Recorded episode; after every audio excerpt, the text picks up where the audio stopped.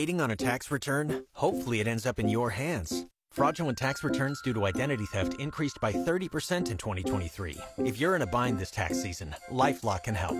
Our U S-based restoration specialists are experts dedicated to helping solve your identity theft issues.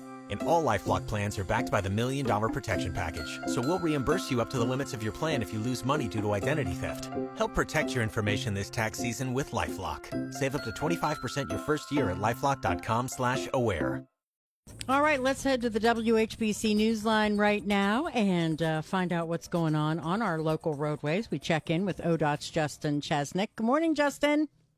Good morning, Pam. How are you? I'm doing well. Thank you for coming on today. Appreciate it.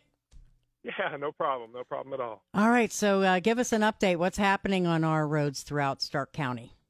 Well, as you know, it's been rainy here the last week, so we still have quite a few projects that are wrapping up. So those those projects I've been talking about are still going on as we're in that kind of that final paving phase for the year. So, you know, last week I mentioned that ramp from uh, Market Avenue to sixty-two East was supposed to open sometime this week.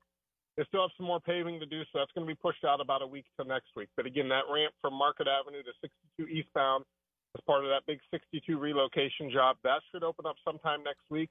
They should get that paved out here by the end of next week and, and striped the week after. And, and that job's going to be about ninety-nine percent of the way done here this winter. And then just a couple other jobs worth mentioning, that State Route forty-three D and that uh, one seventy-two resurfacing in Canton.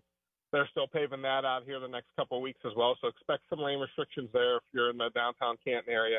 And then on, over in Lewisville, State Route forty-four and one fifty-three, they're paving that still, and they should be doing that. We have to tell Mother Nature she's got to cooperate a little better, right? Yeah, we just need those, you know, to, to dry out, and we need those temperatures to stay above fifty degrees so they can put that final layer of asphalt down on those jobs. All right. I appreciate it, sir. Talk to you next week. Sounds good. We'll see you.